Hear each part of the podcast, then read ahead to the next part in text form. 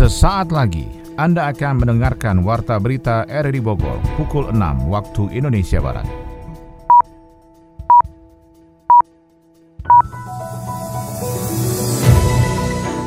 Selamat pagi dan salam jumpa. Kami kembali menyapa Anda dalam Warta Berita edisi pagi ini, Kamis 10 Juni 2021. Siaran ini bisa Anda dengarkan juga melalui aplikasi RRI Play Go pada perangkat smartphone Anda dan bisa Anda dengarkan juga lewat radio Tegar Beriman Kabupaten Bogor yang turut menyiarkan Warta Berita pagi ini.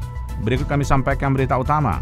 Wali Kota Bogor Bima Arya meminta aparatnya mendata seluruh santri yang melakukan pergerakan mudik untuk dilakukan swab test. Di PCR, hasilnya 33 dinyatakan positif, dievakuasi ke tempat isolasi, pesantren itu dinyatakan ditutup. Gerakan bela dan beli produk usaha kecil mikro dan industri kecil dan mikro UKM dan IKM diselenggarakan hampir di 410 desa se-Kabupaten Bogor. Kami ini dari Desa Cimandala sangat mendukung karena dengan adanya gerai UMKM ini, volume UMKM, UMKM Desa Cimandala Bersama saya Maulana Istarto, inilah Warta Berita selengkapnya.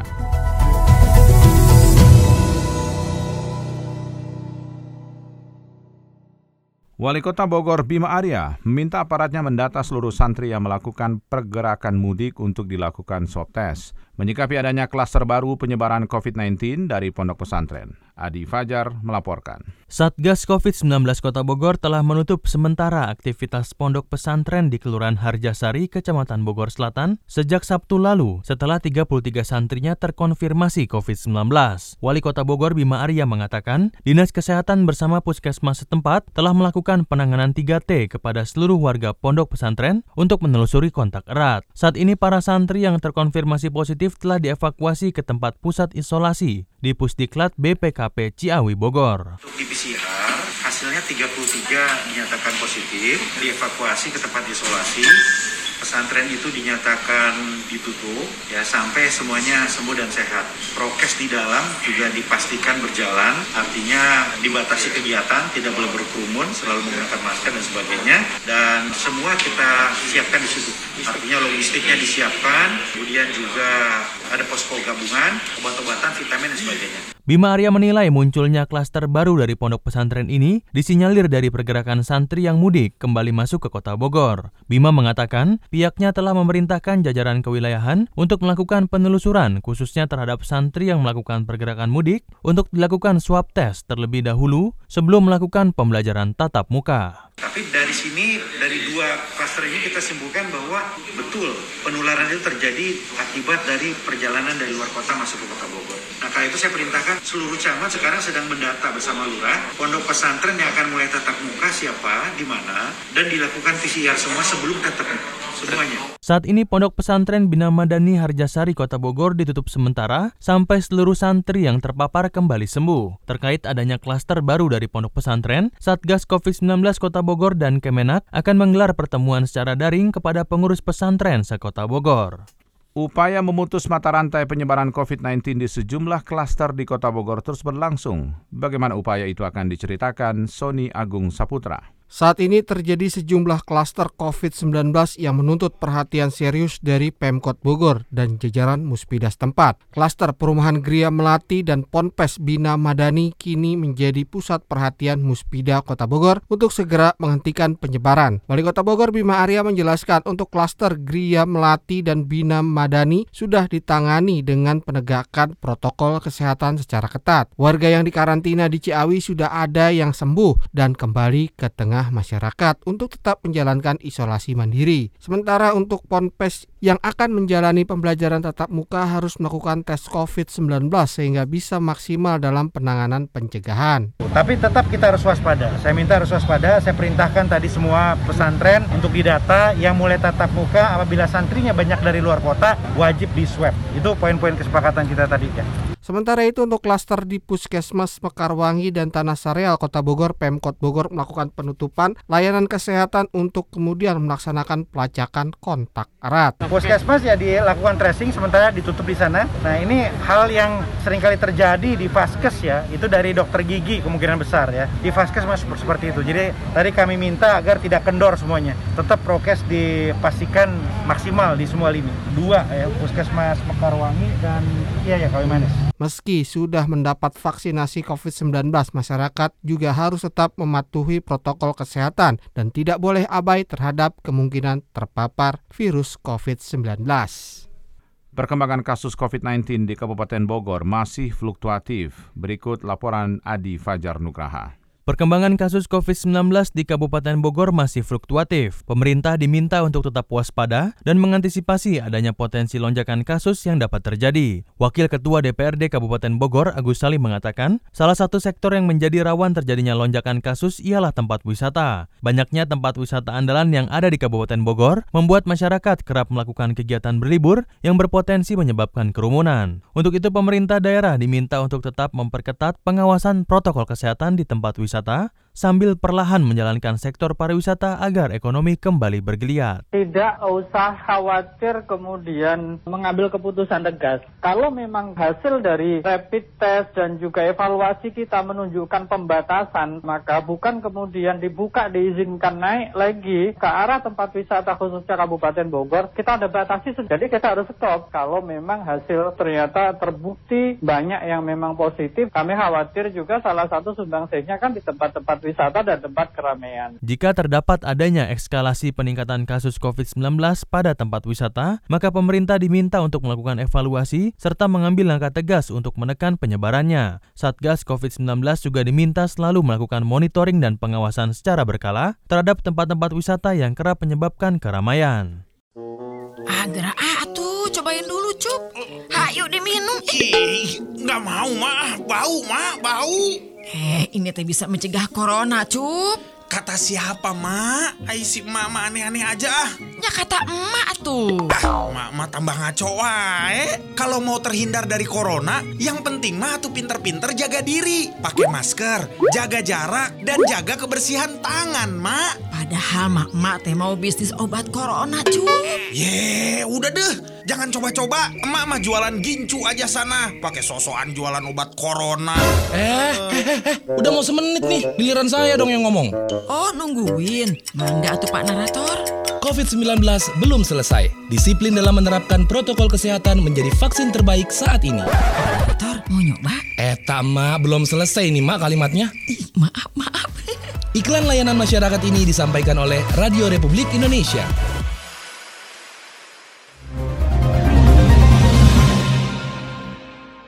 Gerakan bela dan beli produk usaha kecil mikro dan industri kecil dan mikro UKM IKM diselenggarakan hampir di 410 desa se-Kabupaten Bogor. Yofri Haryadi melaporkan. Gerakan bela dan beli produk usaha kecil mikro dan industri kecil dan mikro UKM IKM diselenggarakan hampir di 410 desa sekabupaten Bogor agar ekonomi berputar di level yang paling bawah di tengah pandemi COVID-19 saat ini. Salah satu upaya untuk membangkitkan perekonomian di level yang paling bawah dengan cara membuka gerai untuk pelaku UMKM di setiap desa atau kecamatan. Salah satunya adalah Desa Cimandala, Kecamatan Sukaraja, Kabupaten Bogor. Di desa tersebut, Kepala Desa Cimandala Aditya Agung memberikan sebagian lahan kosongnya tidak jauh dari kantor desa untuk membuka lapak kepada perajin dan pengusaha UKM. Lahan berada di antara pemukiman dan tanah yang berdiri fasilitas sosial dan umum milik desa. Kita cukup banyak Pak, dari mulai dari tahu juga ada, dari mulai jahit sampai semua perlengkapan di kita di Cimandala lengkap. Bisa kita perdayakan semua. Dan ini dari desa Cimandala sangat mendukung karena dengan adanya gerai UMKM ini, mau UMKM, UMKM desa Cimandala bisa lebih baik lagi. Mungkin bisa menciptakan Cimandala lebih maju lagi. Saya mengajak juga kepada warga Cimandala, ayo beli produk dalam negeri, produk wilayah sekitar, wilayah lokal, beli produk di samping rumah kita karena bagaimanapun itulah detik poin yang harus kita utamakan. Gerai yang dibuka sejak Selasa 8 Juni tersebut menjual berbagai hasil produk berupa makanan kering, minuman dalam kemasan, bahkan olahan daging dikemas di dalam kaleng, serta pot tanaman hias dari limbah sabut kelapa. Tidak hanya itu, para penjahit konveksi juga memamerkan produksi pakaian jadi berupa kerudung, baju gamis, dan baju koko yang diproduksi warga desa Cimandala, Kecamatan Sukaraja, Bogor. Salah seorang pengisi lapak di gerai tersebut, Kiting, berharap gerai yang dipamerkan dapat menghadirkan pelanggan dan konsumen baru bagi mereka. Dengan acara seperti ini, bazar-bazar para pelaku itu terbantu. Satu, dia bukan hanya terjual produknya, tapi juga terpromosikan. Nah, jadi teman-teman UMKM dari yang lain atau dari lingkungan juga datang untuk melihat produksi unggulan di Sukaraja. Tidak hanya gerai yang dibangun semi permanen menggunakan rangka aluminium, bagian halaman rumah warga di sekitar gerai itu pun berubah layaknya pasar kaget. Turut hadir membuka kegiatan Camat Sukaraja R. Aden Nawawi sekaligus membuka komunikasi dengan lembaga finansial dan perbankan untuk tambahan modal. Dinas Pemberdayaan Masyarakat Perempuan dan Perlindungan Anak mengingatkan anak dengan komorbid bisa tidak ikut pembelajaran tatap muka sekolah. Sony Agung Saputra melaporkan. Anak usia sekolah yang akan melakukan pembelajaran tatap muka PTM di bangku sekolah harus terhindar dari paparan virus COVID-19. Kepala Dinas Pemberdayaan Perempuan dan Perlindungan Anak Kota Bogor Ice Pujiati mengatakan saat ini terdapat anjuran rekomendasi dari Ikatan Dokter Anak Indonesia IDAI tentang pembelajaran tatap muka sekolah selama pandemi masih menjadi ancaman, terlebih setelah Idul Fitri lalu adanya lonjakan angka positif Bahkan di kota Bogor pun juga terjadi kenaikan serupa. Ica menambahkan jika pembelajaran tatap muka di sekolah dilaksanakan, maka semua sarana dan prasarana pendidikan harus berstandar protokol kesehatan. Jadi walaupun pembelajaran tatap muka ini harus dilaksanakan, banyak titik poin yang harus diperhatikan. Baik oleh sekolah, oleh pemerintah, masyarakat, orang tua. Di sekolah contohnya sarana prasarana itu harus betul-betul disediakan sarana prasarana yang terkait dengan prokes COVID. Misalkan tempat cuci tangannya harus jelas, Ica Pujiati mengingatkan semua pengajar harus mengerti kondisi setiap siswa, apakah mempunyai penyakit komorbid atau tidak, sehingga harus ada diskusi terlebih dahulu antara orang tua dan pengajar untuk mengetahui kondisi terakhir siswa. Orang tua boleh memilih apakah mau e-learning atau mau tatap muka. Ketika si gurunya atau sekolah tahu bahwa misalkan anak punya komorbid, eh, keluarga punya lansia, atau keluarga juga punya ada yang sakit misalkan misalkan atau apa pun kan ini kan covid ini nggak kelihatan. Masalahnya ini covid itu nggak kelihatan tapi penyebarannya luar biasa. Kenapa harus terdata secara detail? Biar kelihatan tracking gitu loh. Jadi jelas. Nah ini kalau bicara anak sampai sejauh itu. Nah ini harus dilihat data itu Pihaknya siap melakukan evaluasi pembelajaran tatap muka agar bisa maksimal menciptakan perlindungan anak terhindar dari paparan virus COVID-19. Seorang oknum Satpol PP Kecamatan Pamijahan Kabupaten Bogor diduga melakukan penyalahgunaan narkotika. Kita ikuti laporan Yofri Haryadi. Seorang oknum Satpol PP Kecamatan Pamijahan Kabupaten Bogor diduga melakukan penyalahgunaan narkotika. Dugaan tersebut berawal dari tes urin oleh Sat Narkoba Polres Bogor saat melakukan pemeriksaan penyalahgunaan narkoba di Kecamatan Pamijahan Kabupaten Bogor. Hasil uji tes Satpol PP Pamijahan berinisial DN tersebut positif mengandung zat narkoba. Meski tidak ada barang bukti yang ditemukan pada saat pemeriksaan, akan tetapi sesuai dengan prosedur penyidikan, DN akan menjalani pengawasan ketat selama 83 hari ke depan depan guna pengembangan dugaan kasus penyalahgunaan narkoba dan psikotropika. Saat dikonfirmasi adanya anggota Pol PP yang berurusan dengan Sat Narkoba Polres Bogor itu pun, Kasat Pol PP Kabupaten Bogor Agus Rido menegaskan proses hukum tetap berlangsung. Sementara untuk proses pembinaannya diserahkan kepada Camat Pamijahan selaku pembina dan Badan Kepegawaian dan Pengembangan Sumber Daya Manusia BKP SDM Kabupaten Bogor. Itu ASN ya, PNS yang memang tugasnya di kasih transtip ya kecamatan ya tentunya kami juga sangat menyayangkan sekali kalau memang benar yang bersangkutan terlibat penyalahgunaan obat-obat terlarang. Informasinya kan sekarang sudah ditangani oleh Polres Bogor, artinya ya kami menyerahkan sepenuhnya kepada Polres. Kalau Banpol langsung dibawa pembinaan kami ya. Kalau PNS nanti itu tanggung jawabnya dari kecamatan, Pak Camat, sama dari Badan Kepegawaian. Polisi Narkoba Polres Bogor masih terus melakukan penelusuran peredaran gelap narkotika di Kecamatan Pamijahan. Kabupaten Bogor. Dari terungkapnya hasil tes narkoba DN yang positif menjadi petunjuk awal pelaku pengedar dan penyalahgunaan narkoba di wilayah pelosok Kabupaten Bogor itu. Dalam waktu dekat, seluruh jajaran Pol PP Kabupaten Bogor akan dites urin bersama BNN setempat untuk memperkecil peredaran dan penyalahgunaan narkotika di kalangan abdi negara. Kami sedang berkoordinasi dengan BNN, ini nanti jadikan momentum, mungkin nanti kami akan melakukan pengujian tes urin terhadap seluruh anggota. Terpisah Kasat Narkoba Polres Bogor Bogor AKP Eka Chandra menginformasikan sejak Sabtu 5 Juni DN masih menjalani pemeriksaan intensif penyidik Sat Narkoba Polres Bogor di Cibinong. Adapun sanksi dan yang akan dikenakan mengikuti dengan aturan hukum yang berlaku. Beralih ke berita ekonomi. Pemerintah menetapkan pertumbuhan ekonomi berada di kisaran 5,2 hingga 5,8 persen pada tahun depan. Menteri Keuangan Sri Mulyani yang mengatakan harga pangan naik hampir 40 persen sampai 50 persen dalam beberapa waktu terakhir. Dua berita tersebut terangkum dalam Info Ekonomi bersama Adi Fajar Nugraha. Pemerintah menetapkan pertumbuhan ekonomi berada di kisaran 5,2 hingga 5,8 persen pada tahun depan. Angka itu tercatat dalam Rancangan Anggaran Pendapatan dan Belanja Negara atau RAPBN tahun 2022.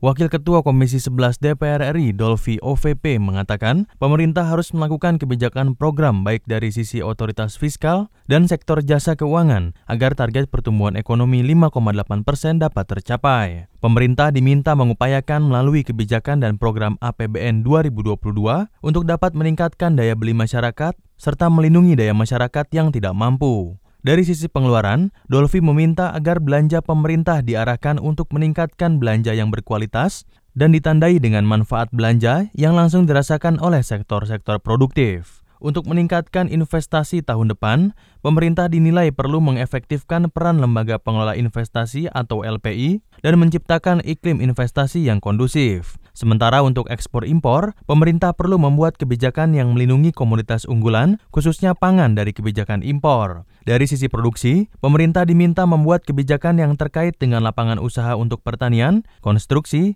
perdagangan, perumahan, dan sebagainya. Untuk mencapai target pertumbuhan ekonomi 5,8 persen pada tahun depan, maka konsumsi rumah tangga harus berada di level 5,1 sampai 5,3 persen, konsumsi pemerintah 3,2 sampai 4,4 persen, investasi 5,4 sampai 6,9 persen, ekspor 4,3 sampai 6,8 persen, dan impor di kisaran 3,6 sampai 7,8 persen.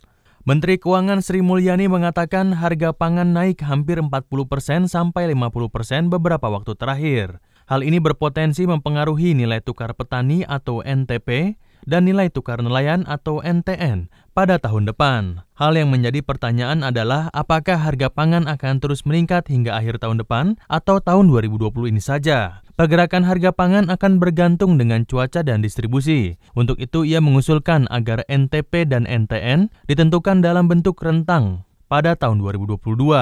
Sebab situasinya masih serba tidak pasti dalam kesempatan yang sama, Kepala BPS Suharyanto mengatakan terdapat lima subsektor dalam NTP, rinciannya ialah tanaman pangan, hortikultura, tanaman perkebunan rakyat, peternakan dan perikanan. Menurutnya, NTP subsektor perkebunan rakyat saat ini terbilang cukup bagus. Hal ini didorong oleh harga CPO dan karet yang positif. Dengan berbagai pertimbangan tersebut, pemerintah dan Komisi 11 DPR RI memutuskan target NTP 2022 sebesar 103 hingga 105, lalu NTN berada dalam rentang 104 hingga 106.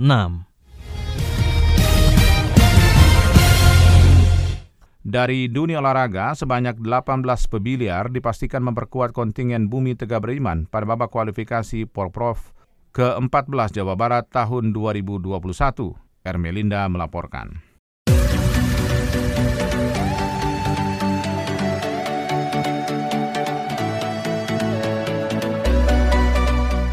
Sebanyak 18 pabiliar binaan pengurus cabang Persatuan Olahraga Biliar Seluruh Indonesia POPSI Kabupaten Bogor dipastikan akan memperkuat kontingen Bumi Tegar Beriman pada babak kualifikasi Pekan Olahraga Provinsi BK Porprov ke-14 Jawa Barat 2021 pada November mendatang. Ketua Umum Pengcap POPSI Fikri Iksan mengatakan terus menurunkan atletnya untuk mengikuti berbagai turnamen sebagai persiapan bagi atletnya pada babak kualifikasi mendatang. Yang pertama di beberapa turnamen atlet kita diterjunkan. Kemarin sebelum bulan puasa, atlet kita mengikuti turnamen di Jogja, kemudian kemarin di Bandung, sebelumnya di Jogja, kemudian di Pemalang ya, dan beberapa turnamen lain. Dan rutinnya itu di Jakarta untuk turnamen. Kita siapkan mereka bukan hanya latihan biasa, tapi kita terjunkan juga di setiap turnamen. Dan alhamdulillah kemarin di Bandung kita juara dua turnamen. Sebelumnya di Jogja itu kita pernah juara satu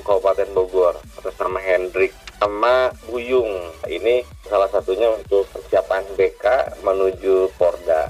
Di tengah persiapan perhelatan Pekan Olahraga Daerah Porda Jawa Barat tahun 2021 mendatang, Persatuan Olahraga Biliar Seluruh Indonesia POPSI Kabupaten Bogor justru menemukan talenta usia dini pada diri Gunaya Rakanda Hamzah yang berusia 9 tahun. Ditemukannya talenta bocah yang biasa disapa Raka tersebut menurut Ketua POPSI Kabupaten Bogor Fikri Iksani berdasarkan tim monitoring yang melihat langsung permainan dari Raka. Di Kelurahan Ciriung itu ada satu atlet potensi ya lokal gitu dia belum tercatat sebagai atlet, tapi kemampuan bermainnya sudah hampir mendekati atlet lah. Tinggal dia sering ke turnamen dan lain sebagainya. Usianya masih sangat dini usianya, tapi kemampuan bela sudah bagus dan itu disupport oleh orang tuanya, difasilitasi. Kemarin kita kunjungan ke kediamannya dan respon orang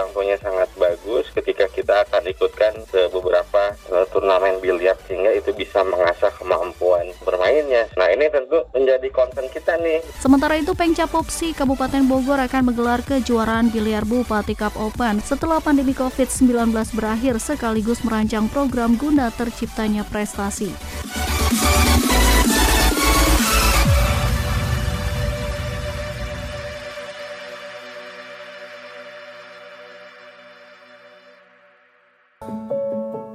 Assalamualaikum warahmatullahi wabarakatuh. Saya Fahrudin, Kepala Dinas Pendidikan Kota Bogor bersama RRI Radio Tanggap Bencana COVID-19 untuk bersama-sama melawan Corona dengan cara melindungi diri agar tidak terpapar virus corona, melindungi orang-orang yang rentan terhadap virus ini, juga membantu orang-orang yang membutuhkan bantuan yang terdampak akibat penyebaran virus corona ini. Dengan kompak dan disiplin tetap berada di rumah, menjaga orang-orang yang rentan dan membantu orang-orang yang susah kita lawan corona sehingga masalah penyebaran virus corona ini segera berlalu. Assalamualaikum warahmatullahi wabarakatuh.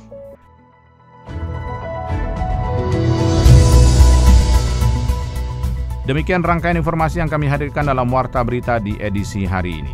Sebelum berpisah kami sampaikan berita utama. Wali Kota Bogor Bima Arya meminta aparatnya mendata seluruh santri yang melakukan pergerakan mudik untuk dilakukan swab test. Gerakan bela dan beli produk usaha kecil mikro dan industri kecil dan mikro UKM dan IKM diselenggarakan hampir di 410 desa se-Kabupaten Bogor. Siaran ini bisa Anda dengarkan juga melalui podcast kami di Spotify, Anchor, Portal, dan Google Podcast. Saya Maulana Isnarto, mewakili kerabat kerja bertugas hari ini mengucapkan terima kasih atas perhatian Anda. Selamat pagi, sampai jumpa.